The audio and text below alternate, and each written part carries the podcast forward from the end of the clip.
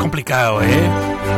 Pero también lo bonito, creo yo, de, vivir en un país tan, tan bueno como este, que en cada sitio pues uno pida un, un, café avellanado, en otro lado tiene otro nombre. Un café leche y leche, en otro lado pues tiene otro nombre. Un café bombón, un algo... O un carajillo Que no es un carajo de mar, sino es un carajillo. Bueno, ¿qué tal? Saludos, ¿cómo están amigos, amigas? Muy buenas tardes.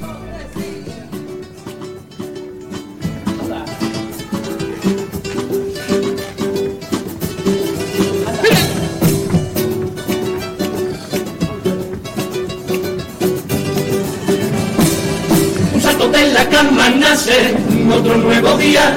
Que la sombra nube en el mundo de repartir alegría. Haz lo imposible siempre por verte reír y le concedas el día libre a la tristeza que habita en ti. Que la vida para nadie nunca se detiene las cosas vienen como vienen y vienen que resistir. Soy capaz de cualquier cosa por alegrarte el día. Fíjate hasta dónde llego, que tengo la papeleta de todas las cofradías. Pero no piense que por ser. Sintonía de la radio 12 y 20 hasta las 2 menos 10 en la vida de la Bahía de Cádiz en este tiempo de radio, en el más de uno de la Bahía de Cádiz. Con noche de carnaval, la de ayer, con esta alegría de Cádiz, con esta comparsa de Manuel Cornejo Qué bonito suena, ¿eh? Al año se echa rabia por la boca de la marea. No se lleva nuestros males ni se arregla todo en la playa. Pero mi tierra se disfraza para un entierro, el entierro la caballa. No pienses por mi carácter, que sufro menos que tú. Simplemente que depende de tu actitud. Toma mi mano que la carga compartida vuelve más llevadera. Pero vigila que la mano que te ayude sea una mano verdadera. Como no tengo riqueza. Pues usted se la ha perdido. Tiene usted la actuación íntegra en onda es barra Cádiz. Y también, pues todas las demás. Siempre un trocito de mi corazón. Salgo camino al trabajo y doblando la esquina. Todavía no doy dos pasos y veo a mi vecina y usted se pregunta si hoy hay carnaval, pues claro. Pues claro, pues claro. A las 8 con Rivas, como siempre. En Onda Cero Cádiz, en el 101.4, en el 91.4 de la frecuencia modulada. Y abre un coro el de Los Iluminados eh, de David Fernández, eh, luego la comparsa de Barbate Welcome to Cádiz Pisha, luego los excalvos, la chirigota de la Rinconada, Momo Sapiens, los gritos de Cádiz, para terminar la comparsa de Francisco Javier Sevilla Pechi y, hay muchas cosas más. Bueno, en Onda Cero Puntos barra Cádiz, lo tiene usted absolutamente todo. 8 de la tarde, carnaval en Onda Cero. Del 9 de enero al 9 de febrero, desde la Casa de los Ladrillos Colorados, vuelven las coplas a Onda Cero Cádiz. Gracias al patrocinio de bodegas William Humber, Mascotas Ávila, Aguas de Cádiz, Airón Logística Express. Valoriza servicios medioambientales. Bodegas Primitivo Collantes, Centro Comercial Bahía Sur, Al Son del Carnaval, Romerijo, Inauto concesionario oficial Opel y Citroën para toda la provincia, Ferretería Jerez, Rutesa, Heladería Máximo, La Mafia se sienta a la mesa, Cádiz Time Apartamentos Turísticos, Entrechuelos de Bodegas Miguel Domecq y la colaboración institucional de Ayuntamiento de Sanlúcar y Ayuntamiento de Tarifa. Te mereces esta radio. Onda Cero, tu radio. Síguenos en Twitter. Somos arroba más de uno Bahía. Vamos eh, con el tiempo. Marta Alarcón, Agencia Estatal de Meteorología. Muy buenas tardes. Muy buenas tardes. En la provincia de Cádiz tendremos cielo nuboso con precipitaciones débiles. Las temperaturas se mantendrán sin cambios con cifras de 20 grados de máxima en Algeciras, 19 en Jerez de la Frontera o 18 en Cádiz, Arcos de la Frontera y también en, Rota. En general, en la jornada de mañana tendremos aviso amarillo por riesgo costero por viento de fuerza 7. Las temperaturas descenderán quedándose en valores de 18 grados de máxima en Cádiz, Algeciras, Jerez de la Frontera y Rota o 17 en Arcos de la Frontera. El viento será de componente oeste, es una información de la Agencia Estatal de Meteorología. Gracias por esa información, 12 y 25. El tráfico con información de la Dirección General de Tráfico a esta hora se circula con normalidad en los diferentes municipios de nuestra bahía de Cádiz. Vamos con información de servicio de aguas de Cádiz. Corte de agua en la calle Tamarindo, números impares, y en la calle Ibiscos, número 9, hasta la 1 del mediodía. Estás en Onda Cero Cádiz. Así está la provincia.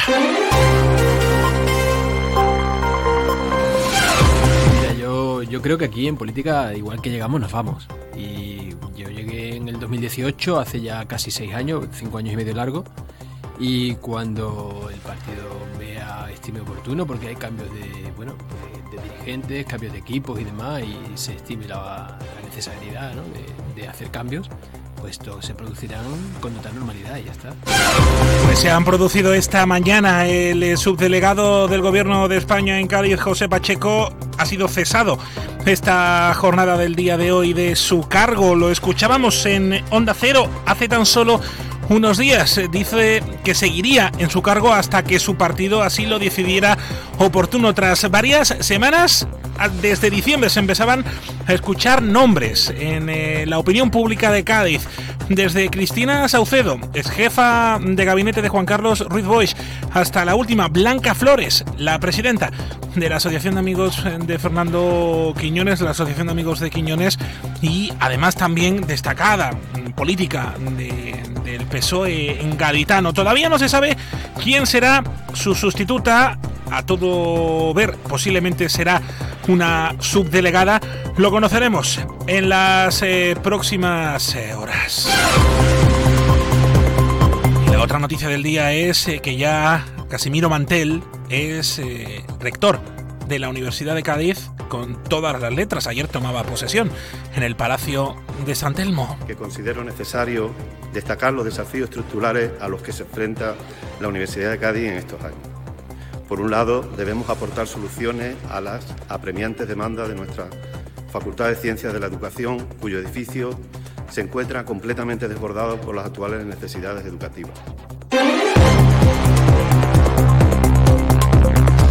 La información en onda 0.es barra Cádiz y a la 1 y 35 con Carmen Paul. Vamos a saludar al presidente de la Asociación de Jóvenes Empresarios de la provincia de Cádiz, eh, con Juan Antonio Parra. ¿Cómo está? Buenas tardes.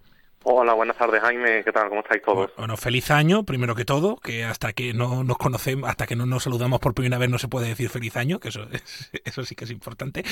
Y lo segundo, nuevo año, viene con retos eh, sobre la mesa, viene también con una negociación del Gobierno de España para subir los salarios mínimos, el salario mínimo interprofesional, viene con retos también en materia fiscal para los autónomos, para las eh, pequeñas y medianas empresas, también evidentemente la de Cádiz. Eh, ¿Cómo afronta la Asociación de Jóvenes Empresarios de Cádiz este nuevo año?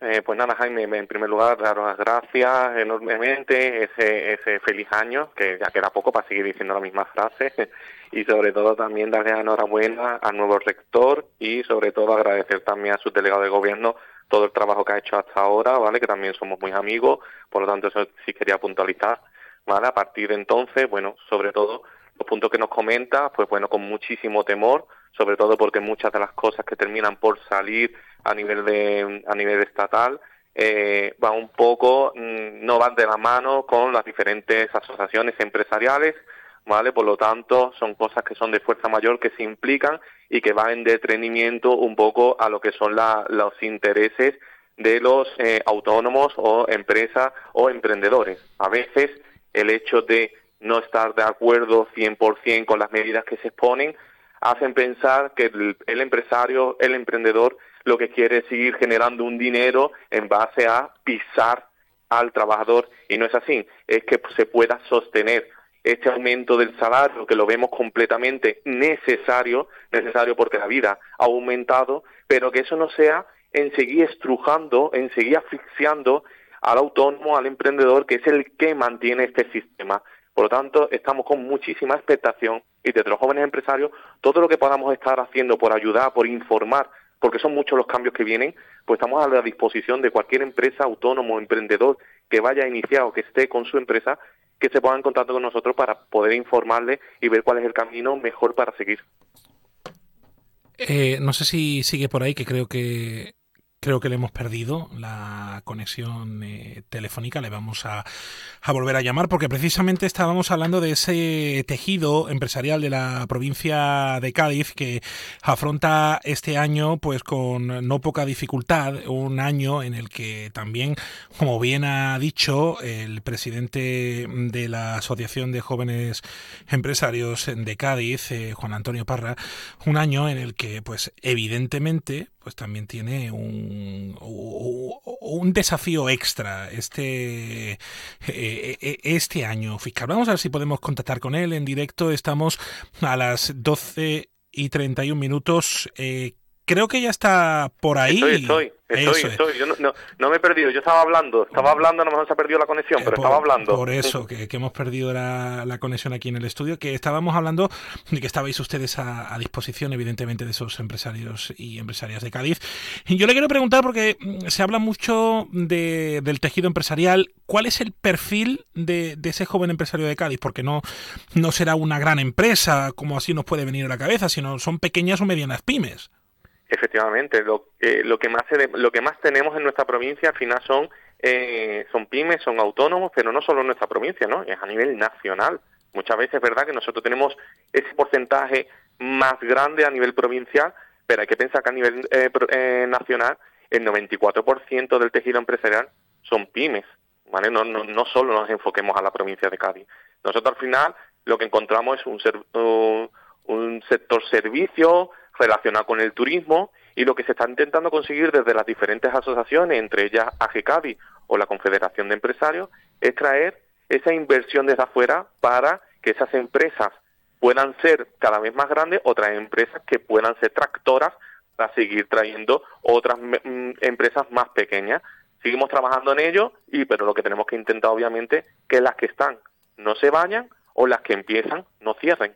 ¿Hay riesgo de que puedan sufrir esas pequeñas y medianas empresas con estas medidas? Sí, hay un riesgo muy alto. Hay un riesgo muy alto porque ya de por sí los costes de, de producción son muy altos. Hay que han tenido que bajar los costes para los clientes para poder competir y estas subidas que vamos a tener a nivel laboral, a nivel fiscal, puede producir que muchos hayan despido o por el contrario inclusive vean como el cese de su actividad una oportunidad para poder desahogarse.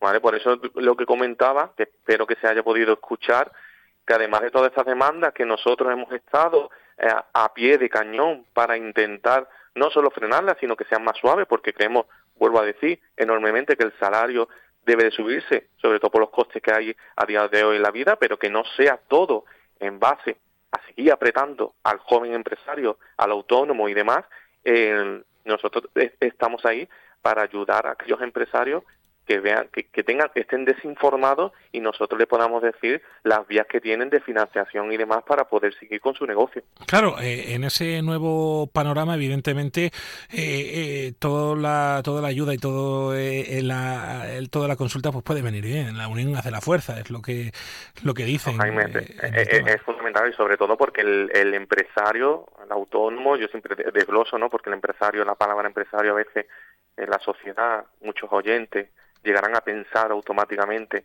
en esos que están en el IBEX o cuando hablamos de una marca de supermercado hablamos eh, siempre se piensa en eso y al final siempre decimos el empresario puede ser una frutería la que está debajo de tu casa pero tenemos damnificado esa esa esa imagen o ese o ese nombre.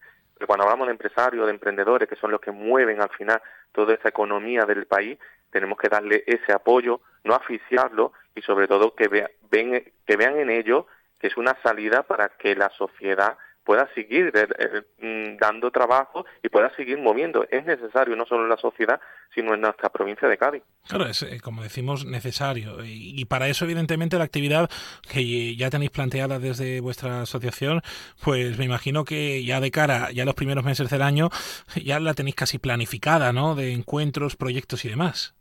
Sí, Jaime, nosotros eh, tenemos, es más, estamos ya cerrando, cerrando lo que va a ser el calendario anual, ¿vale? Que, que ya como, como noticia, como colofón, vamos a tener en octubre los premios de jóvenes empresarios andaluces, que lo vamos a hacer en Cádiz Capital, que queremos que la ciudad se integre, que la ciudad lo vea, que vea cómo es el tejido y queremos que sea una gran fiesta. Esto ya lo iremos informando cuando se vaya acercando la fecha, pero vamos a tener eventos de empoderamiento mental, la salud mental, que para nosotros de la Asociación de Jóvenes Empresarios es importantísimo, no solo para el empresario en sí, sino para toda la sociedad y que está sobre la mesa, que también lo iremos indicando, un psicólogo a nivel nacional muy importante que vendrá vendrá aquí a la provincia de Cádiz y queremos que estén todos invitados, que todos estos eventos que nosotros vamos a mostrar, que están financiados por al 100% por la Diputación de Cádiz, son completamente gratuitos y que pueden ir empresarios y no empresarios, ¿vale? A este tipo de eventos.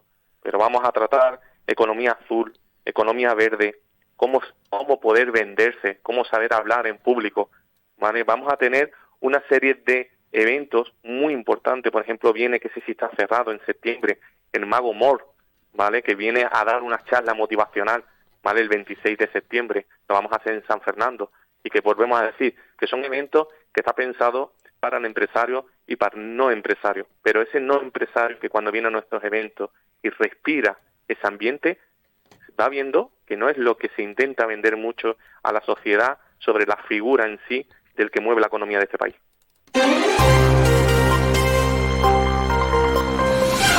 hemos querido llamarles eh, Juan Antonio Parra, presidente de la Asociación de Jóvenes Empresarios de la provincia de Cádiz. Gracias. gracias. Bueno, 12 y 37, esto acaba de pasar en San Fernando la firma de la compra del cine Alameda por parte del consistorio isleño.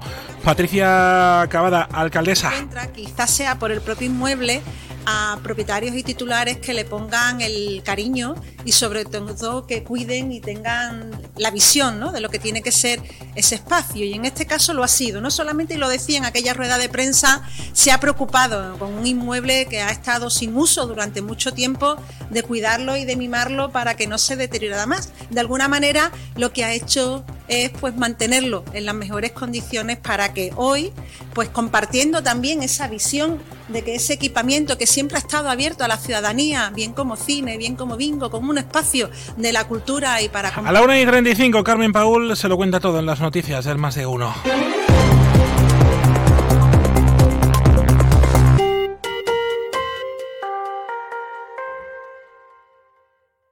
En Onda Cero, más de uno Bahía de Cádiz, con Jaime Álvarez. 101.4 FM y 91.4 FM. En el hospital y en los centros de salud, los fisioterapeutas te aportan salud y bienestar, fisioterapia y calidad de vida unidas para beneficio de las personas. Fisioterapeutas, profesionales esenciales para tu salud.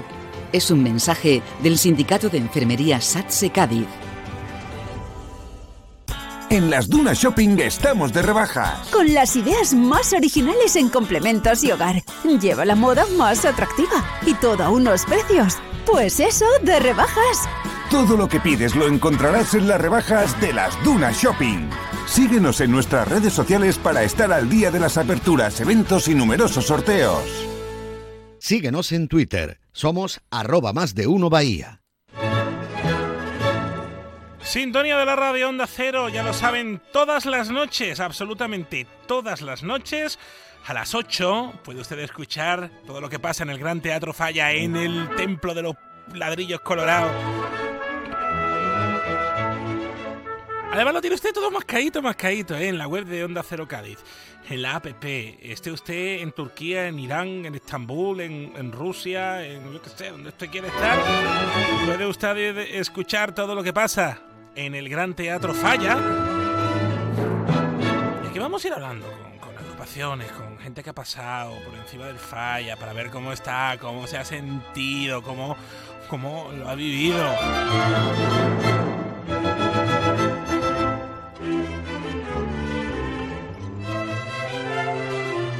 Me van a permitir que viajemos hasta Tarifa.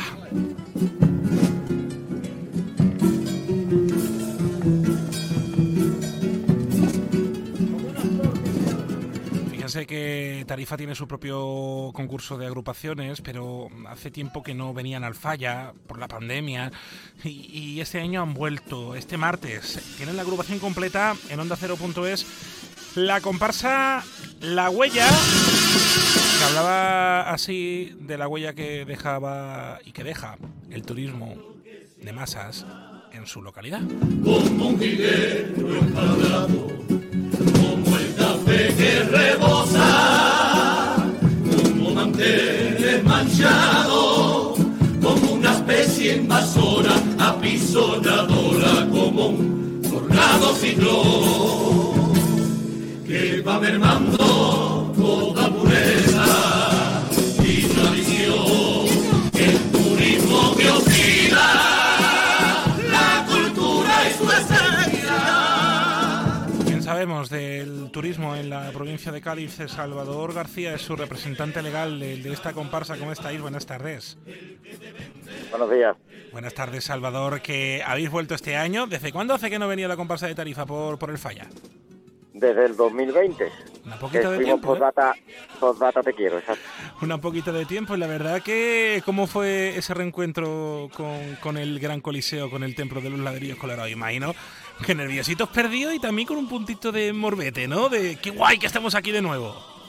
Sí, claro, nunca se puede perder eso, ¿no? Eso, esos nervios, esa ilusión de volver, de volver a mostrar nuestras coplas en el gran templo y la verdad que muy satisfecho, muy felices y Es al fin y, Y al y- cabo, Salvador, encontrarlos de nuevo con, con el falla. Como decimos, en Tarifa hay mucha tradición de carnavalesca. Hay, hay un concurso, ¿verdad?, de agrupaciones eh, en, en Tarifa, si no recuerdo mal. Exacto. Y que además es, Exacto. es muy seguido allí en, en la comarca del Sí, Campo de bastante. Gibraltar.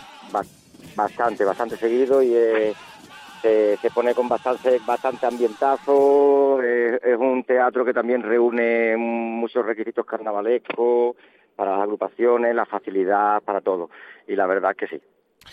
Eh, hablando de, esto que acabamos de escuchar, de, de este, de este primero sobre el turismo de masa, no hay otra localidad ahora mismo en la provincia de Cádiz que pueda hablar con tanto criterio y con tanto conocimiento de causa del, de- del turismo como podéis hablar vosotros en Tarifa. Era de justicia, porque al fin y al cabo, Salva- Salvador, eh, eh, el carnaval está para decir cosas.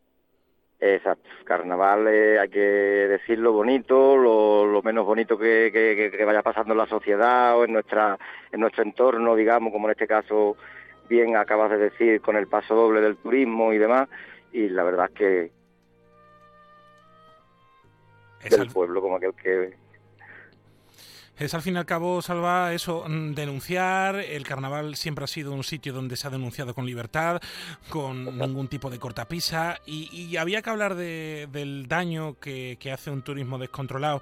Y es al fin y al cabo también parte de, de la idea vuestra llevada al tipo, pero también eh, como lo habéis eh, dado ese girito para, para poder hablar de esto y de, de la huella, al fin y al cabo, histórica que tiene Tarifa. Exacto. Eh, nosotros lo que hemos planteado, sobre todo los autores de música y letras, eh, hacer algo, digamos, generalizado en, en todo lo que lo que conlleva, lo que va dejando huella, ¿no? Eh, la, la, la historia, la cultura, la amistad, la- lo que añoras de, de aquello, de aquel pasado, todas esas cositas. Y de, de hecho, pues mm, la idea ha caído muy bien, lo que es el proyecto cayó muy bien en el grupo, se, se ha llevado a cabo con bastante trabajo y, y ahí vamos. Eh, recuperar también la esencia también es poner a maquinar, poner eh, a andar una comparsa que ha venido mucho por, por Cádiz, que ha viajado mucho y que también esto, pase lo que pase, siempre va a ser buen resultado porque lo que os habéis puesto en, marcha vosotros es que hay que trabajar para, para seguir dando pasito y pasito y pasito. Exacto. El trabajo es fundamental, el compromiso eh, eh, hay que hacerlo, porque si se plantea, como te he dicho antes, la nueva obra para cada año y el grupo tiene que concienciarse en eso, que esto es algo que para ir avanzando y dando pasitos, pues tenemos que trabajarlo y, y sobre todo perfilarlo, tú sabes cómo se llevan todas estas cositas, pues el coger, el que todo vaya dentro de un de un cubo bien encajado con sus cositas y de voces, de letras y demás y va por ahí los tiros. Sí, al fin y al cabo, trabajar, trabajar y trabajar, que a lo mejor este año paséis a cuartos o no, pero el año que viene ya tenéis un pozo, ¿no? Que, que decís, oye, pues te hay que seguir por esta línea y tenemos que mejorar esto, esto y esto, o podemos hacerlo esto, esto y esto, para al fin y al cabo tenerlo, tenerlo todo perfecto, porque esto es carnaval y aquí hay que disfrutarlo y salir por, por la calle y también disfrutar en, en, vuestra tierra. Bueno, además de, de todo eso ya también preparado, ¿no? Para el carnaval de Tarifa de este año. Pues sí, pues este año lo que es la, lo que es el teatro nos coincide en 20, 21 y 22, 23, 24 y 25 sería calle. Y, la verdad es que, con ganas también de que llegue de, nuestro, de, nuestra localidad porque eh, la organización por parte del ayuntamiento está muy bien enfocada, está el carnaval temático que quieren mostrar es el eh, Brasil, eh, va, todo muy bien cerrado, lo llevan muy bien encajonado, ya hemos tenido lo que es con la comisión de fiesta, hemos tenido bastantes reuniones todos para, para que vaya todo un poco más, más, más bien encuadrado y encajonado y la verdad que nos sentimos nos sentimos orgullosos de todo ese trabajo y de por parte de nosotros de nuestro grupo y por parte de todo lo que nos conlleva alrededor bueno y pregoneros también no que sois de la fiesta también también también también quería que lo dijeras tú ah que sois pregoneros de la fiesta del carnaval de de, Tarifa. Bueno, de hecho van, a ser dos, ¿no? Eh, destacados, recordadísimos eh, miembros de, la agrupación, Juan Antonio Ortiz y José Manuel Valentín. Y al fin y al cabo, pues recordarles y, disfrutarlos también. Porque también te digo que, que el carnaval en pueblos como Tarifa, en ciudades como Tarifa, pues también se demuestra como una auténtica industria, ¿no? Que es que puede mover y tiene que mover también a, la propia ciudad y a los empresarios y empresarias de la ciudad. Así es, así es. La verdad es que sí. Y sobre todo eh, nosotros siempre lo llevamos en, nosotros de, de, como tú has dicho, de José Manuel Valentín Donda y nuestro compañero también Antonio, Antonio Ortiz. Y, la verdad es que, que lo vamos llevando como podemos, no hay ningún momento que se nos quite de la cabeza a ninguno de los dos y el grupo pues pues la verdad que está respondiendo ante eso muy bien y, la verdad que, que más o menos pues lo vamos llevando, ¿no? Dentro de, los fuertes. Ya, hombre, no, hay que ser fuertes y este año es una buena forma de reivindicarlo y de recordarlo en el Carnaval de Tarifa 23 al 25 de febrero, ¿no? Recordemos. Sí, lo que es calle 23, 24, 25 y lo que es teatro 20, 21 y 22. Que se acerquen, ¿no? Que nos acerquemos, que estamos ahí al lado, que no estamos tan lejos. Aquí al ladito, aquí al ladito. Oye, Salvador García, representante legal de esta comparsa, un abrazo. Igualmente, muchísimas gracias por la entrevista y por todo esto. Que vayan para Tarifa, ¿eh? Que en, una ráfaga de levante estamos allí. Nada, Nada sin pensarlo. Aquí te esperamos con los brazos abiertos. Nuevo servicio de recogida de residuos y limpieza viaria de Cádiz. Más de 420 trabajadores al servicio de la ciudad, con la renovación total de todos los medios a su disposición y nuevos contenedores y papeleras. Además de nuevos servicios para todos los gaditanos. Ayuntamiento de Cádiz y Valoriza, para que tengas la Cádiz que mereces. ¿Qué, qué es lo peor de las redes sociales? Estar enganchada a la pantalla que nos bombarden con notificaciones todo el día. Los comentarios de haters. El ciberacoso. Las fake news. Pero ¿sabes qué es lo mejor?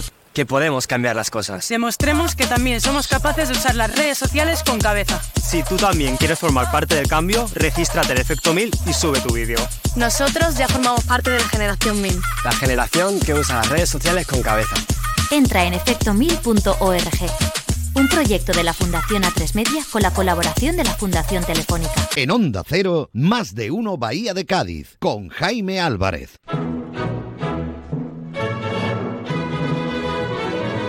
Sintonía de la radio Onda Cero, 101.4, 91.4 de la frecuencia modulada. Todo lo inunda el carnaval, absolutamente todo.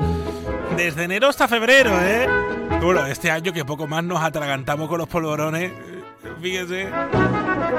O le tenemos que decir a los Reyes Magos que los regalos no lo hubiesen llegado al Gran Teatro Falla. Absolutamente todo lo inunda el carnaval. hasta los institutos, como esta iniciativa que les vamos a contar que me parece muy curiosa, porque es el carnaval literario, cuatro ediciones lleva, del Instituto Isla de León en San Fernando. María Luisa Santa María es profe del, Departamento de Lengua de este instituto, del Instituto Isla de León de, de, San Fernando, de esta iniciativa que comienza el 22 de febrero. María Luisa, hola, ¿cómo estás? Buenas tardes.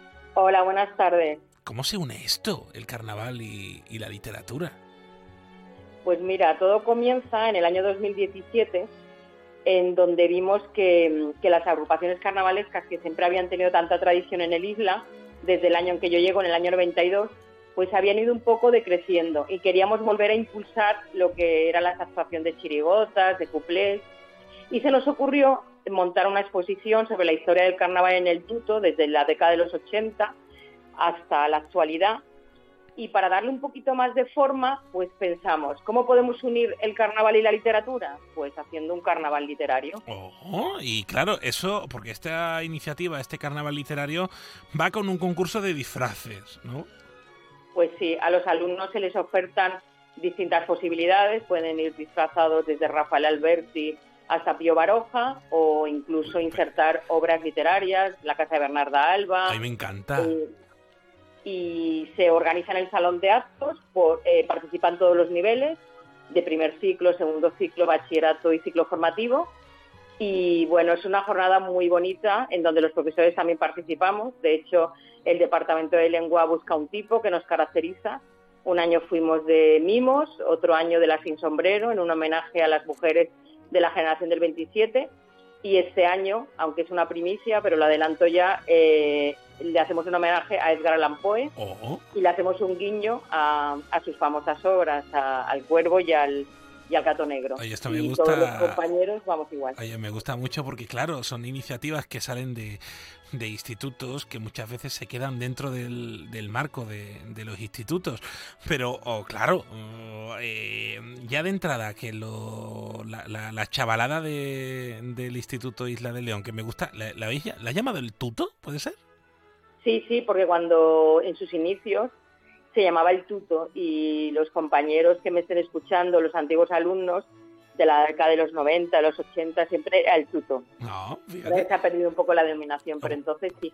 Y había un montón de agrupaciones carnavalescas. En, en la recopilación que yo hice en el año 2017, bueno, pues había cuatro y cinco agrupaciones o incluso seis por año. Oh, fíjate. Y claro, eh, eh, ahí en el tuto de, San Fernando, eh, me gusta eso que ya a los más peques, a, la chavalada de, del instituto, pues se le inculque una, de una forma muy, muy interesante el mundo de la literatura, porque tienen que aplicar, pues, como bien has dicho, eh, eh, o disfrazarse de autores, o aplicar obras, o, o, demás. ¿Hay alguno que te haya sorprendido en especial? ¿Alguna creación? Bueno, bueno, recuerdo eh, a los girasoles cielo, ciegos, que era una lectura obligatoria de Alberto Méndez en segundo de bachillerato, y los alumnos que ganaron el primer premio porque tú sabes que aquí la gente está sembrada en imaginación, iban vestidos de girasoles con unas gafas de sol oscuras y un, y un bastón y aparecían en escena como girasoles ciegos. Y luego hubo otra, siempre parte del segundo bachillerato, El árbol de la ciencia, que es lectura obligatoria también en selectividad, pues fueron vestidos de árboles y en los árboles, que eran todo en cartulina, le pegaban motivos científicos. No me y, también estuvo muy bien. Bueno, Rafael Alberti, cuando vean vestidos de autores también es magnífico. Ah, luego aparece la Iliada, la Odisea, los más pequeños se visten de cuentos infantiles, del gato con botas, de la cenicienta. La verdad que, que eso ha potenciado que además del concurso de carnaval también se hace otro de coplas y, y, ha potenciado que al menos cada año aparece algún cuarteto, alguna chirigota. Ay, me encanta. Oye, y una pregunta, María Luisa. Eh, ¿Se han animado a leer esas obras? Que ya, Pues pero, no, pero no por devo- no por no, no como lectura obligatoria, sino como devoción. Ya, oye, pues me, me he leído esto, me ha gustado, pues voy a leerme otro libro. Pues mira, lo que ha potenciado esto que al menos se hayan informado, se hayan documentado. Además, los profesores de lengua en sus clases, pues intentamos ayudarles a, a- a que vean esta obra y en algunos casos, pues sí que se la, sí que se la han leído y la han recordado en cuanto a los cuentos infantiles, que da mucho juego. Oye, voy a aprovechar ahora que tengo una profe de lengua. Eh, ¿cómo, leen, cómo leen los, los chavales? ¿Cómo lee la chavalada? ¿Crees que lee bien? Poco. Leen poco y regular, porque es, volvemos al, al tópico de siempre. La, todo lo que ha sido las nuevas tecnologías pues ha hecho que el alumnado no tenga tiempo a leer. Ellos buscan antes un WhatsApp y, y entrar en Internet antes de leer. Pero bueno, tampoco podemos generalizar. Yo también tengo alumnos que leen mucho y que les gusta, pero no es como en nuestra época. Bueno, en mi época hace ya muchos años, ¿no? Pero que cuesta, cuesta. Por eso creo que el carnaval literario al menos permite que de una forma lúdica se acerquen a lo literario, al autor, a la obra. Claro, que, es una forma, María Luisa, de darle un poco la vuelta de con creatividad, pues se pueda llegar a ese alumnado de una forma diferente, eh, que pueden aprender pues esos eh, a esos autores, a esas autoras, eh, que lo que han hecho, cómo lo han hecho, y, siempre cuando hablamos del profesorado, mm, siempre digo, un profesor creativo siempre se puede ganar de calle y puede dejar huella en muchos alumnos y muchas alumnas. Pues mira, ya desde la antigüedad siempre se hablaba del enseñar deleitando, y es verdad la mejor forma de enseñar es de una forma práctica, de una forma que les acerque a su propia vida y lo lúdico siempre se les queda. Yo por eso soy muy partidaria de todas las actividades complementarias y de todo lo que se haga de forma lúdica. Cuando llega la semana del libro pasa igual que si quieres ya hablaremos más adelante de la semana del libro. Pues También ya, me, tiene mi teléfono guardado ahí, ¿eh? Para, para, para que tú me fiches. Pero esto me gusta mucho. 22 de febrero para el alumnado del Instituto Isla de León. Eh, un concurso de disfraces. Habrá premios, ¿eh? eh habrá premios, habrá premios. y además también se, se premiará al profesor mejor disfrazado, no solo a los alumnos. Oh, ¿Hay pique? No, hay mucho compañerismo y ganas de pasarlo bien, sobre todo, sobre todo. Oye, que mm, gracias por, por atendernos, María Luisa Santa María, que creo que eres la jefa del departamento, ¿no? De lengua castellana y literatura del Instituto Isla de León. No se, preocupe, no se preocupen familias de la isla que le hemos robado un poquito, pero los niños no están con ella ahora, ¿eh? Están, el alumnado no está con ella, que ahora va a ir a dar clase, no se preocupe María Luisa. Yo solo, quería decir que este carnaval literario se hace gracias a todos los compañeros del departamento, que aunque yo sea la jefa que a lo mejor lo puedo impulsar, todos los compañeros por ejemplo, la vicedirectora Maya Alberti mm, siempre intenta traer los tipos, confeccionar los sombreros, porque intentamos que, nuestro tipo tenga como símbolo un sombrero, ¿no? En este caso, el de, eh, se lo hemos puesto a Edgar Allan Poe. Y, es un trabajo de todos, y por eso quiero desde aquí agradecérselo a todos mis compañeros. ¿Este año vais de Edgar Allan Poe? Sí, pero con un toque carnavalesco. Oh, bueno, pues ya, lo verán, ya lo verán. ya lo verán. María Luisa, un abrazo encantada. Un placer. Hasta la próxima. En los coles e institutos de nuestra provincia de Cádiz se hacen muchas cosas. Sintonía de la radio, estás en Onda Cero.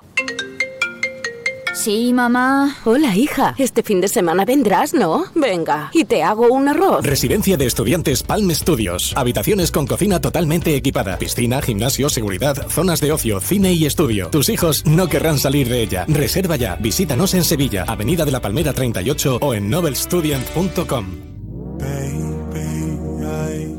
En Onda Cero, más de uno Bahía de Cádiz, con Jaime Álvarez. 12 y 59, el delegado del Gobierno de España en Andalucía, Pedro Fernández, acaba de proponer el nombramiento de Blanca Flores Cueto como subdelegada del Gobierno de España en la provincia de Cádiz. Ya es oficial, ya hay sustituta de José Pacheco al frente de la subdelegación del Gobierno de España.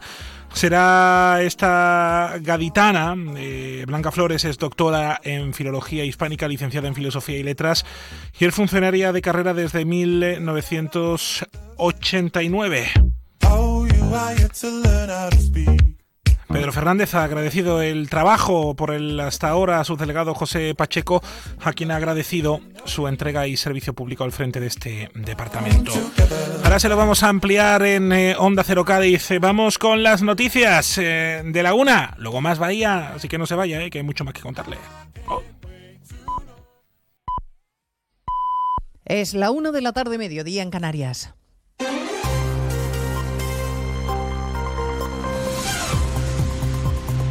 Noticias en Onda Cero. Buenas tardes, avanzamos a esta hora algunos de los asuntos de los que vamos a hablar con detalle a partir de las 2 en Noticias Mediodía con el guion gubernamental que se va cumpliendo. La amnistía sigue pasando trámites en el Parlamento pese a que los letrados del Congreso advirtiesen ayer de su dudosa constitucionalidad.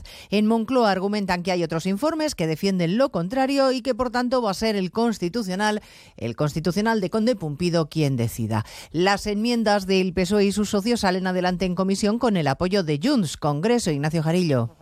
Así es, el PSOE confirma que salen adelante sus ocho enmiendas y las de sus socios no quiere referirse a Pachi López a la que quiere incluir Junts per Cataluña, que ampararía a Puigdemont y otros encausados en posibles delitos de terrorismo, pero para la popular Cuca Gamarra hay que parar esto cuanto antes, dice, como dicen los letrados del Congreso. Acabamos de eh, estar en una ponencia en que se han aprobado las ocho enmiendas de, que ha presentado el Grupo Socialista y en que eso no, no aparece. Nosotros dialogar y hablar hablaremos siempre, pero creemos que ya eh, está bien armada y bien reforzada la, ley de amnistía. Hoy lo que hemos trasladado es eh, lo único que se podía hacer con esta ley, que era, tras la contundencia del informe de los letrados de esta comisión, es parar aquí este auténtico disparate.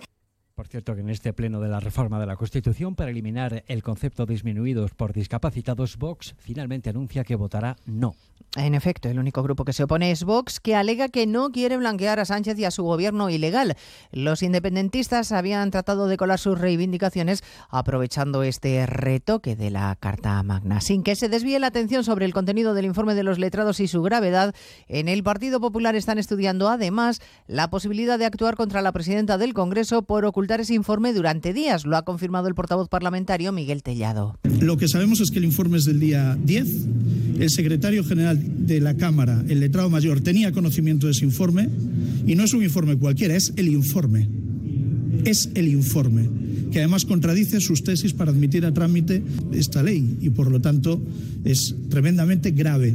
Y estoy seguro que si lo conocía el letrado mayor, el señor Galindo, también lo conocía la señora Armengol. Es evidente. A partir de las dos hablaremos además del enfado mayúsculo del presidente de los empresarios, Antonio Garamendi, con el gobierno y en concreto con la ministra Yolanda Díaz, que ayer sugirió que hay que topar los sueldos de los grandes directivos de este país.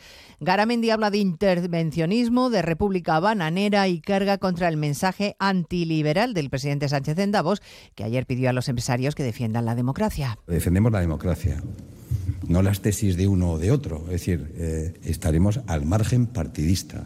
Nosotros ni estamos en el neoliberalismo, porque no estamos, ni estamos en el populismo, porque también es horriblemente malo para la economía. Estamos donde estamos, en, ese, eh, en esa España, eh, con ese Estado social y democrático de derecho que es el por el que nosotros apostamos. Hablaremos también de la buena noticia para miles de ciudadanos que se acogieron a una demanda colectiva de Adicae contra las cláusulas suelo abusivas que pagaron en sus hipotecas. Hoy la abogada general del Tribunal de Justicia de la Unión Europea ha respaldado la demanda, aunque falta que se pronuncie el tribunal. Normalmente lo hace en el mismo sentido que la abogada general.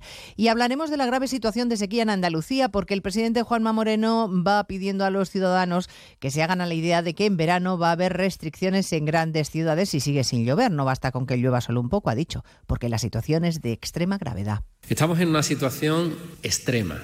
Y esto no se trata de alarmar, pero se trata de ser realista. Extrema.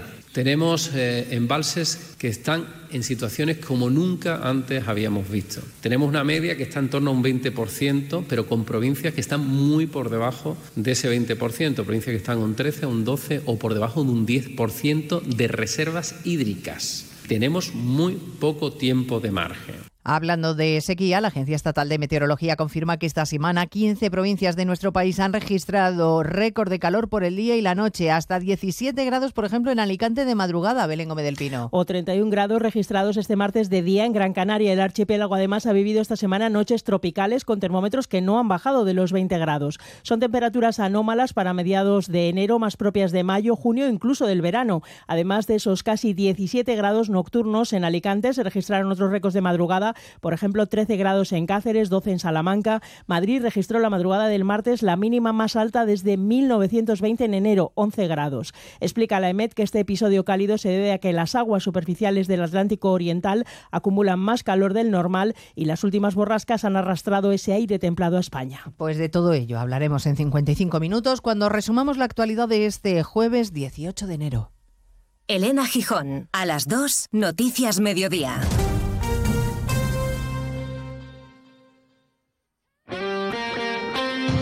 Este jueves la Copa del Rey se juega en Radio Estadio, con las dos últimas plazas en juego para los cuartos de final.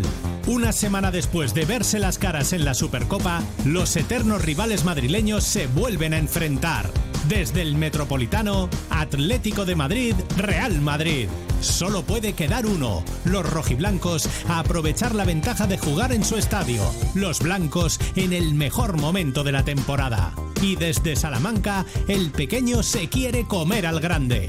Unionistas Barcelona. Este jueves desde las 7 de la tarde, las últimas plazas de Copa para los cuartos de final se juegan en Radio Estadio. Con Edu García. Te mereces esta radio. Onda Cero, tu radio.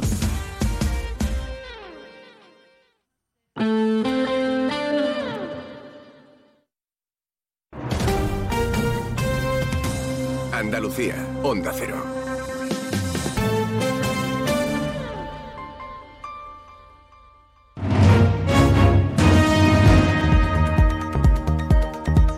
En Onda Cero, Noticias de Andalucía. Jaime Castilla. Buenas tardes, hacemos hasta un repaso de la actualidad de Andalucía de este jueves 18 de enero y comenzamos con la situación extrema de sequía que vive la comunidad, como ha alertado esta mañana el presidente de la Junta, Juanma Moreno, antes de presidir la reunión del Comité de Expertos de la Sequía del Ejecutivo andaluz. Los pantanos andaluces están de media por debajo del 20% de su capacidad, pero en algunas provincias como Cádiz ese número baja al 10%. Si no llueve durante 30 días seguidos, a las decenas de municipios que sufren ya restricciones en el consumo, pueden unirse las grandes capitales para inicios de verano, como ha explicado Moreno.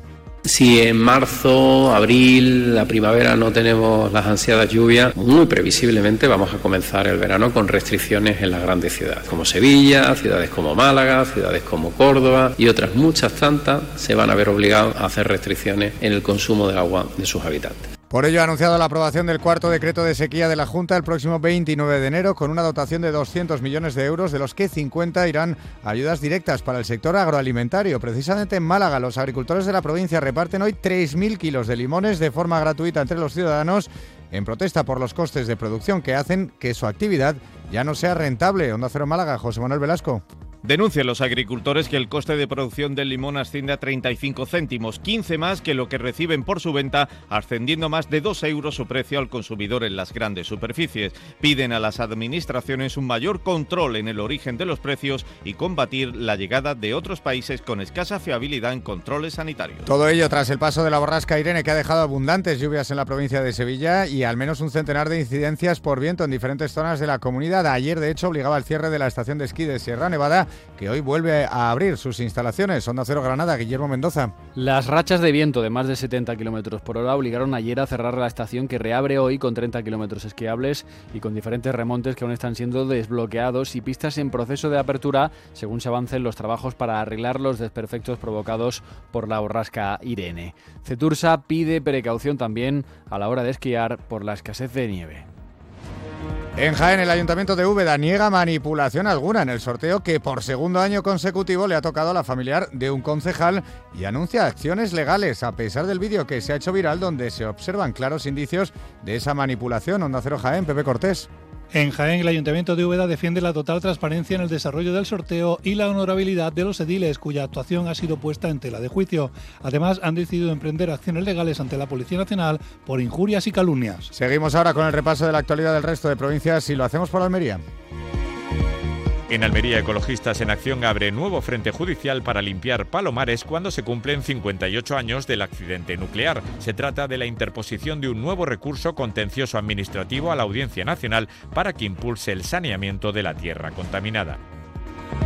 En Cádiz se busca a una menor de 14 años de Jerez. Se trata de Lola Merino Pérez. Tiene el pelo largo y liso de color negro, los ojos marrones y es de complexión delgada. No se sabe nada de ella desde el pasado martes 16 de enero. En Ceuta, la mesa de contratación ha propuesto a una empresa local la creación de una aplicación móvil mediante la que se pueda pedir número para cruzar la frontera. Esta herramienta servirá para que los viajeros puedan concertar cita previa para entrar al país vecino en coche conociendo el tiempo estimado de espera en el tramo fronterizo. En Córdoba, el Pleno Municipal ha acordado por unanimidad solicitar a Renfe y Adif mejoras sustanciales en el servicio de trenes Avant entre Córdoba y Sevilla. El ayuntamiento responde de esta manera a las peticiones de la plataforma de afectados por los retrasos continuos en los trenes, muchos de ellos residentes en Córdoba que trabajan cada día en la capital hispalense. En Huelva, la audiencia provincial ha condenado a 11 años de prisión a un profesor de danza por abusar sexualmente de dos menores de edad una de 13 años, y grabar material pornográfico de las relaciones sexuales que mantuvo con otras tres menores. El acusado, que se encuentra en prisión, tendrá que indemnizar a las víctimas con 28.000 euros por el daño moral causado. Y en Sevilla, prisión provisional comunicada y sin fianza para dos de los cinco detenidos por el apuñalamiento de un joven argentino el pasado domingo a las puertas de una discoteca en la isla de la Cartuja. Están acusados de los delitos de robo con violencia y tentativa de homicidio. Los otros tres han sido puestos en libertad con medidas cautelares. Más noticias de Andalucía a las 2 menos 10 aquí en Onda Cero. Onda Cero. Noticias de Andalucía. 101.4 FM y 91.4 FM. Es la 1 y 11 minutos y así está la provincia de Cádiz a esta hora.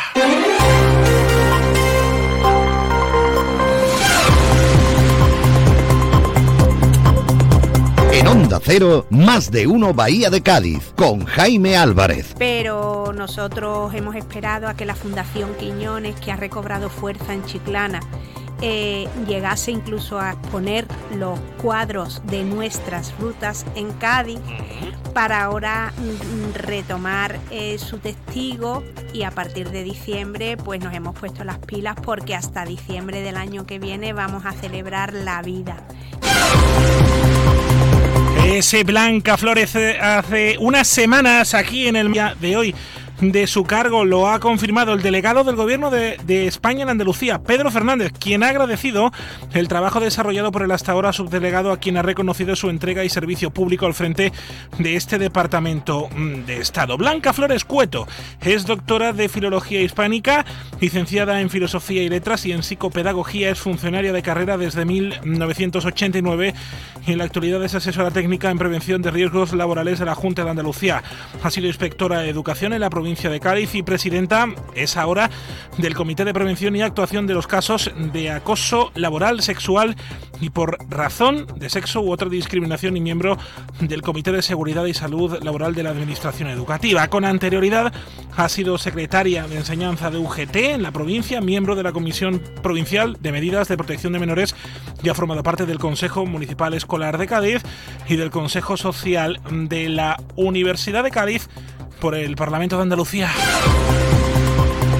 Hace tan solo unas semanas decía aquí en Onda Cero el ya ex subdelegado del Gobierno de España, José Pacheco, que seguiría en su cargo hasta que su partido, el PSOE, así lo determinase.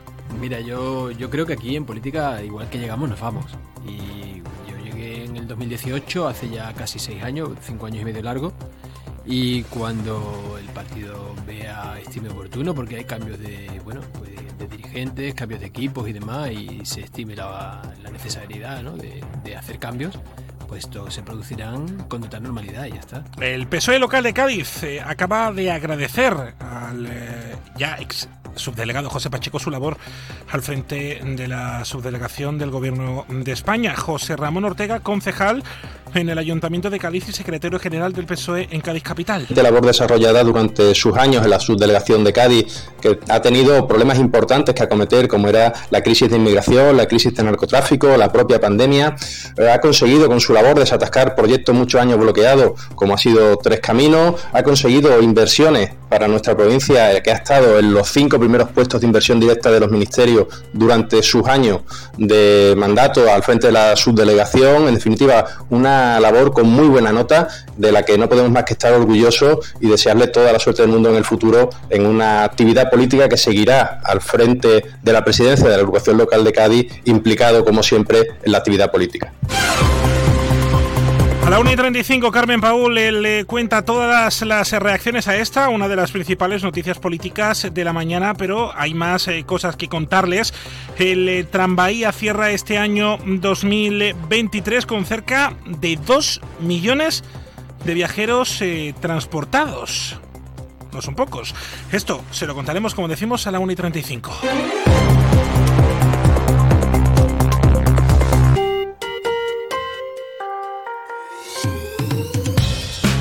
Síguenos en Twitter. Somos arroba más de uno Bahía.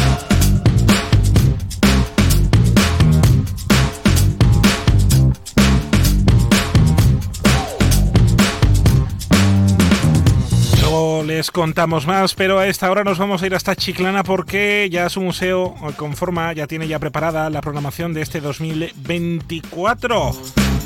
Su director es eh, Jesús Romero, ¿cómo estás? Buenas tardes. Pues muy bien, oye, y encantado de escucharte de nuevo y que una vez más nos ayudes a, a difundir la programación. Hombre, siempre hay que estar con la cultura, que tenemos museos, ¿eh? que hay más planes antes que irse a la playita o irte a tomar una Eh, cerveza. por lo menos no solo, ¿verdad? Hombre, por favor, que No podéis, ir, podéis ir a ver un museíto, Que haya, ir a que haya una, una posibilidad, una alternativa. Hombre, y Com- en el museo... vamos, complementaria, además. La verdad porque que aquí sí. En España somos muy dados a la disyuntiva exclusiva. Pero nuestra gramática nos permite la disyuntiva inclusiva.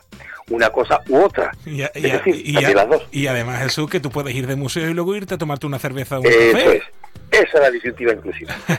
Bueno, ve 2024 con una veintena de muestras en las que vamos a tener cómic, fotografía, mm, tatuaje, vamos a tener grabados, pinturas, de todo, ¿no?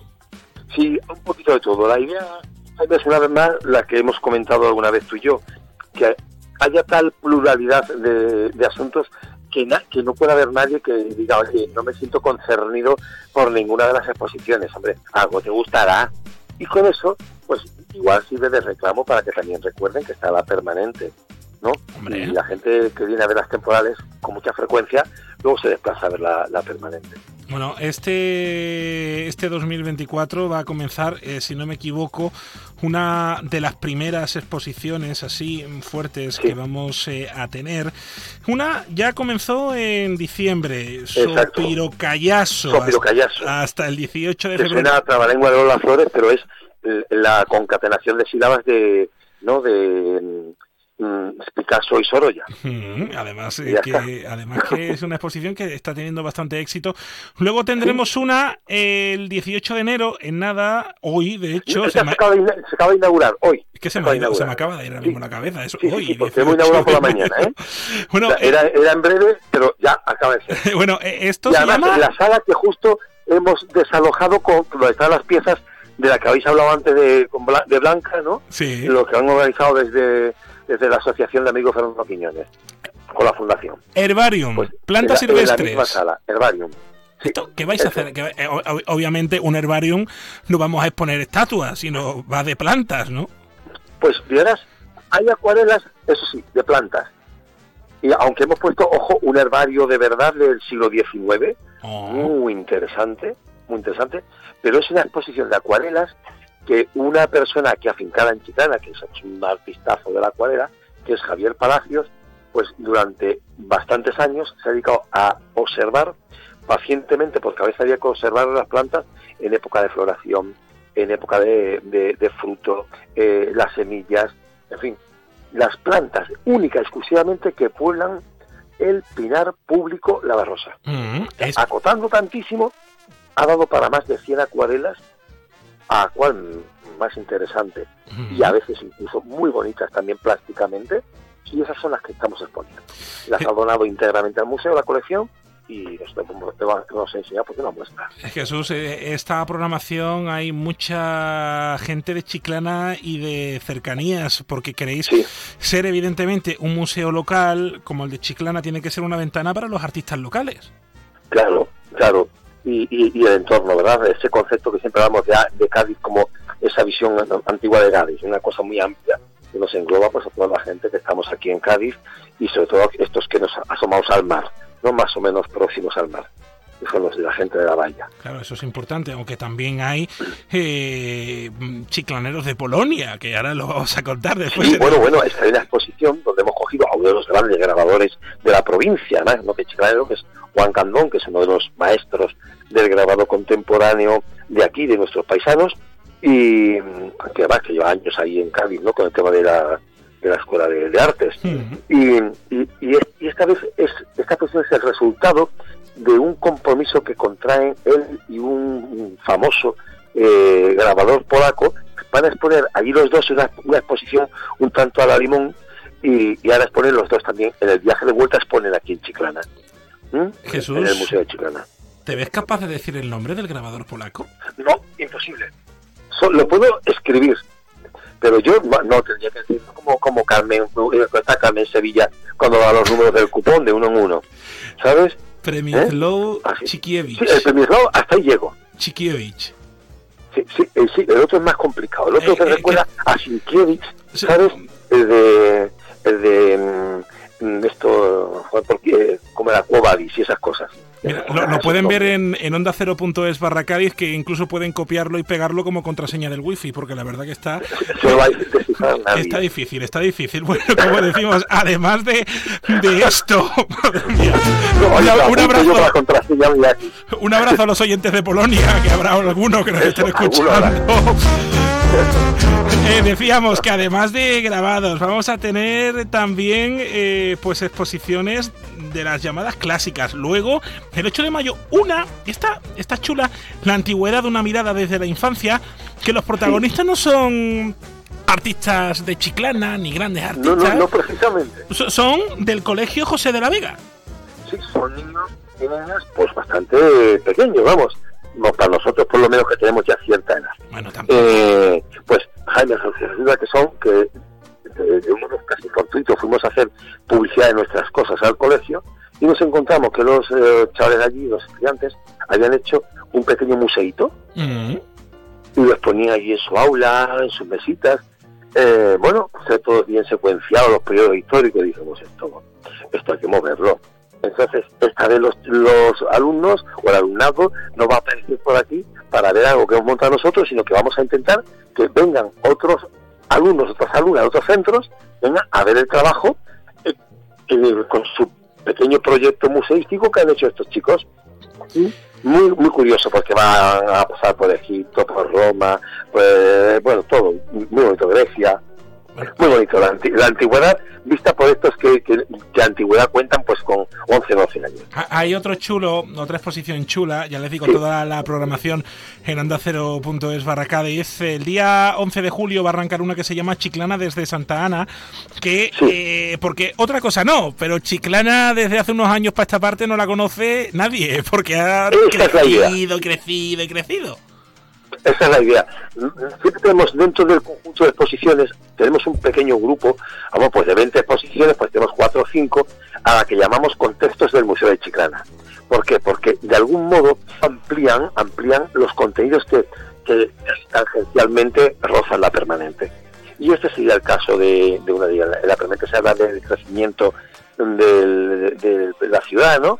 Y bueno, pues esta exposición sería coger la- la- el monte de Santa Ana, el montículo, coger la ermita como una atalaya, que lo fue, lo fue históricamente durante, durante muchos siglos, y, decir, y desde allí cómo, sea, cómo es el lugar privilegiado para observar el crecimiento de, de la ciudad a golpe de vista sin necesidad de, de mandar drones y eso. Esto, como decimos, será el protagonista de este museo de Chiclana. Que recordemos, ¿dónde está? Cuéntalo, ¿dónde estáis? ubicado en, bueno, bueno, enfrente de, de una boca de parking enorme que se ve más que otras cosas, pero bueno, está ubicado en la Plaza Mayor de Chiclana, en el número 7 de la Plaza Mayor de Chiclana, al lado de la Iglesia Mayor también, la Iglesia de San Juan Bautista. Pues ahí que vamos a ir a, a veros, Jesús. eh, te quiero dar las gracias por atendernos. El director del Museo de Chiclana, Jesús Romero. Y antes, sin, sin olvidarme, un abrazo enorme, de verdad, a toda la audiencia que nos escucha desde Varsovia. Por favor, no nos tomen en serio. Somos, somos de Cádiz, nos tomamos las, las cosas a veces a risa, aunque tenemos nuestros sufrimientos. Y esto de verdad no iba con mala intención. Eso es un abrazo. Bueno, hasta luego. Oye, y enhorabuena Blanca, ¿eh? Ah, mira, ahora se lo, se lo trasladamos a través de WhatsApp. Pues muy bien. mismo. Venga. Muchas gracias. Un abrazo.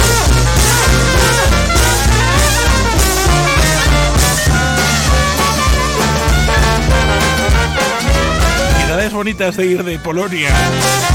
Cracovia es una pasada, Varsovia también. Polaca. Sintonía de la radio, Onda Cero.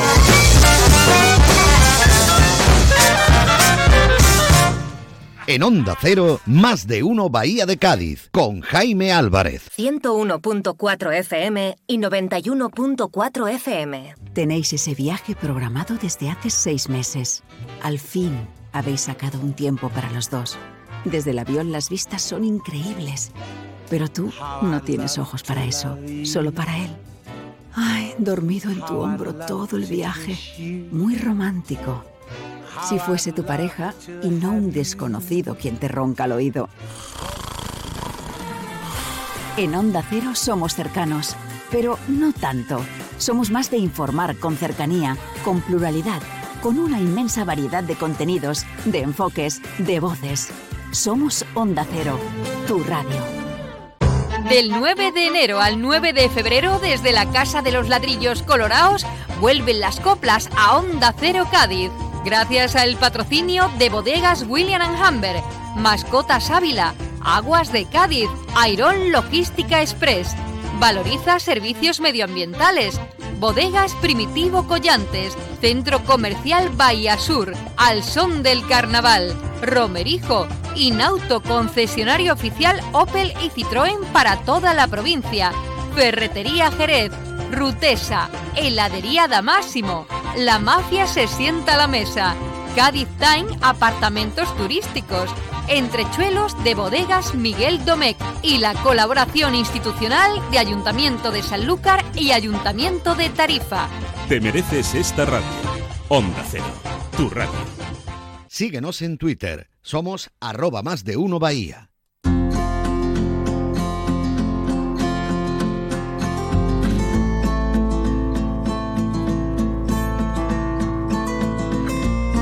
Sintonía de la radio, estamos a día jueves. Eh, ya se lo contábamos hace unos días que la plataforma Veedor Mentidero Peatonal iba a mantener una reunión con el Ayuntamiento de Cádiz para analizar pues diversas propuestas que se iban a poner sobre la mesa para pues mejorar, por ejemplo, eh, la seguridad vial para escolares, vecinos y ciudadanos y ciudadanas en general. Eh, un problema que ha generado la despeatonalización del tramo entre San Antonio y la Bea, y la Bea Murguía, eh, la zona de la calle Veedor que como decimos ha resultado pues bastante polémica para vecinos, también el ayuntamiento. Se han sentado, dice el alcalde que se comprometió, eh, se va a comprometer a analizar pues todas las propuestas antes de tomar una decisión que vamos a hablar sobre esta reunión si no me si creo que ya está con nosotros María Gallego de esta plataforma. María, hola María, ¿cómo estás? Buenas tardes. Hola, buenos días, Jaime. Un gusto estar con vosotros. Eh, María, bueno, el alcalde se comprometió a analizar las propuestas de vuestra plataforma. Eh, de hecho, vosotros sabéis que y vosotras habéis calificado la reunión como muy positiva, como positiva. Sí, mm, bueno, el mismo, el mismo lunes, después de la reunión, ya hablábamos con algunos medios y el martes eh, no, el, martes 16, pues la reunión fue el lunes 15. Eh, sí, en principio la, reunión la, sentíamos como positiva porque había voluntad o disponibilidad de, escucha y ellos por su parte pues expusieron sus como los aspectos más importantes que ellos teóricamente mm, ponían sobre la mesa para la decisión que habían tomado. Pero bueno, a fecha de hoy seguimos sin información. Claro, ahora lo que se va a poner sobre la mesa primero es un diálogo, que esto no lo había antes. Eso, por en tanto, es muy positivo. Eh, y también eh, que el propio ayuntamiento va a estudiar técnicamente, que esto también es muy importante, que se estudie de forma técnica, pues todo lo que vosotros demandáis, pues para, pues para la mejora, primero, de los niños y de las niñas, la seguridad vial de ellos y de ellas. Sí, bueno, sí, sí explicábamos en la, mm, en la reunión que el hecho de crear la plataforma, que es un espacio de, respuesta y de representación de varias asociaciones y colectivos y de personas a título individual, eh, fue precisamente para que la gente entendiera que esta situación superaba al colegio. O sea, que no era solamente una problemática de niños y niñas y del Colegio Carlos III y de su comunidad educativa, sino del, barrio al completo y del vecindario que se mueve por esa zona. Entonces ya no solamente hablamos de niños y niñas, que obviamente la identificamos como una población más sensible y más vulnerable a la seguridad, Eh, pero ya estamos hablando de, bueno, de las personas mayores, de las personas que viven en el barrio, personas con movilidad reducida, eh, los, negocios que están por la zona. Y, de hecho, bueno, por eso no solamente está el colegio, sino que, que se articulan otros actores a este espacio de, de denuncia y de reclamación ciudadana. Claro, una cosa, María, una de las propuestas que habéis puesto sobre la mesa es realmente simple, pero que puede ser muy de ayuda. Poner un rótulo en la Alameda, a la entrada de la calle Buenos Aires, que avise de si el parking está completo o no. Es muy sencillo. Sí, Sí, y de hecho mm, yo no lo yo no lo recuerdo porque cuando yo era más pequeña pues no no no viví no me movía por esa zona, pero dicen que eso ya existió, que eso ya estuvo y, y ahora mismo pues no no existe, pero eso daría información a, los vehículos que quieren entrar por la calle Buenos Aires para el parking y que eh, hoy día, eh, si esto sucede y el parking está completo, se, se hace un, trancón en, toda la calle Buenos Aires y el tramo de San Antonio hasta la puerta de acceso del parking, porque ahora mismo el personal del parking lo que hace es poner una valla en la puerta, en la rampa de acceso al parking, pero nunca hay un aviso en, la, en el acceso a Buenos Aires y eso lo que permitiría es que los coches pasaran y tuvieran que buscar otra alternativa de aparcamiento, pero no se metieran en la calle Buenos Aires y, se hiciera ese, ese atasco ahí. Entonces eso ya nos evitaría, eso sería una de las propuestas, ¿no? Sí, hay otra también interesante, eh, hablando de vía de evacuación, veedor sería mejor siendo peatonal. Claro, es que mm, cuando nos dicen que, a ver, una, una, vía de evacuación tiene que ser una vía que se pueda liberar mm, rápidamente y por eso muchas veces no se ponen esos macetones grandes porque no se pueden mover, ¿no? Que sino que tiene que ser algo que se quite si están los pivotes estos de goma que se enroscan y se desenroscan eh, más o menos fácil. Eh, eso, si hay em, circulación de personas, es tan fácil como como que si tiene que pasar un vehículo de emergencia o pues mm, que no pase nadie y que pase ese vehículo de emergencia o si tiene que haber, pues porque tiene que cambiar, el, tiene que entrar a lo mejor, imagínate un, camión de bomberos o algo así al parking, pues si, si hay coches es más difícil de liberar esa zona. En cambio, si hay personas, si solo hay personas, si solo hay circulación de personas, es mucho más, más accesible. Entonces, nosotros pensamos que de hecho, hoy día, eh, con tráfico en la calle Bedor, tráfico en Zaragoza y Bejumeda, al final estamos con la peor solución, porque está todo lleno de coches. Entonces, ahora mismo no hay ninguna ruta de evacuación. Bueno, ahora la siguiente reunión es que se os faciliten eh, los informes técnicos, eh, esperando también la convocatoria de ese próximo encuentro y, veremos qué es lo que ocurre. Se lo contaremos, por supuesto, aquí en la sintonía de Onda Cero Cádiz María Gallego, que es en este programa portavoz de esta plataforma Veedor Mentidero Peatonal. Recuerden que las plataformas que no están constituidas de una manera, pues no tienen un portavoz oficial. Ella en este caso es la portavoz en este tiempo de radio. Siempre me gusta aclararlo por, por, sí, muchas gracias, porque somos muy, muy formal y muy cumplidos. María, un abrazo enorme. Te lo agradezco, Jaime. Un abrazo, muchas gracias.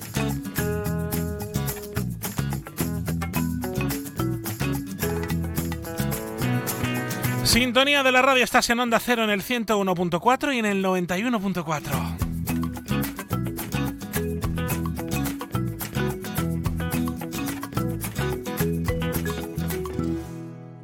Anunciante, a tu publicidad le puede ocurrir esto.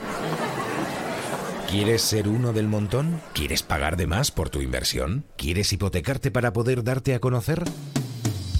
Anunciante tu publicidad en A3 Media Radio, porque estudiamos tus necesidades de forma personalizada, porque ofrecemos atención, calidad, servicio y sobre todo resultados, porque en A3 Media Radio nos importa tu negocio. Tu publicidad en A3 Media Radio. Llámenos al 956 200 100. Te mereces esta radio. Onda Cero, tu radio. Onda Cero Cádiz, Rota.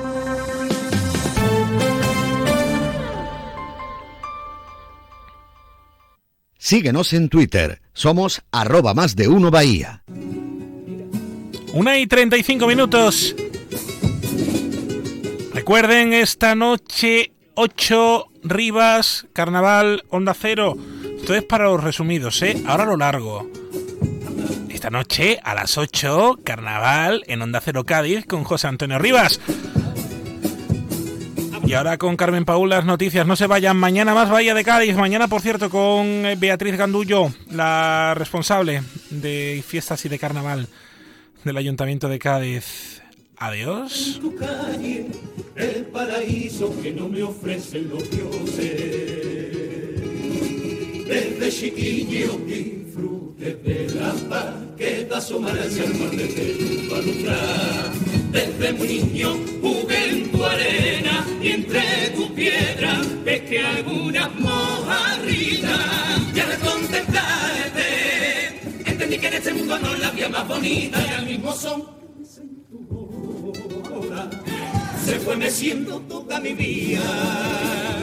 Y al mismo ritmo de tu marea, ido creciendo siempre a tu vera. Me fui impregnando de tu sal. Tengo recuerdos de carnaval que hacen que ame de por vida este teatro. Tengo recuerdos de algún disfraz que hacen que no quiera poder vivir sin tu tres por cuatro.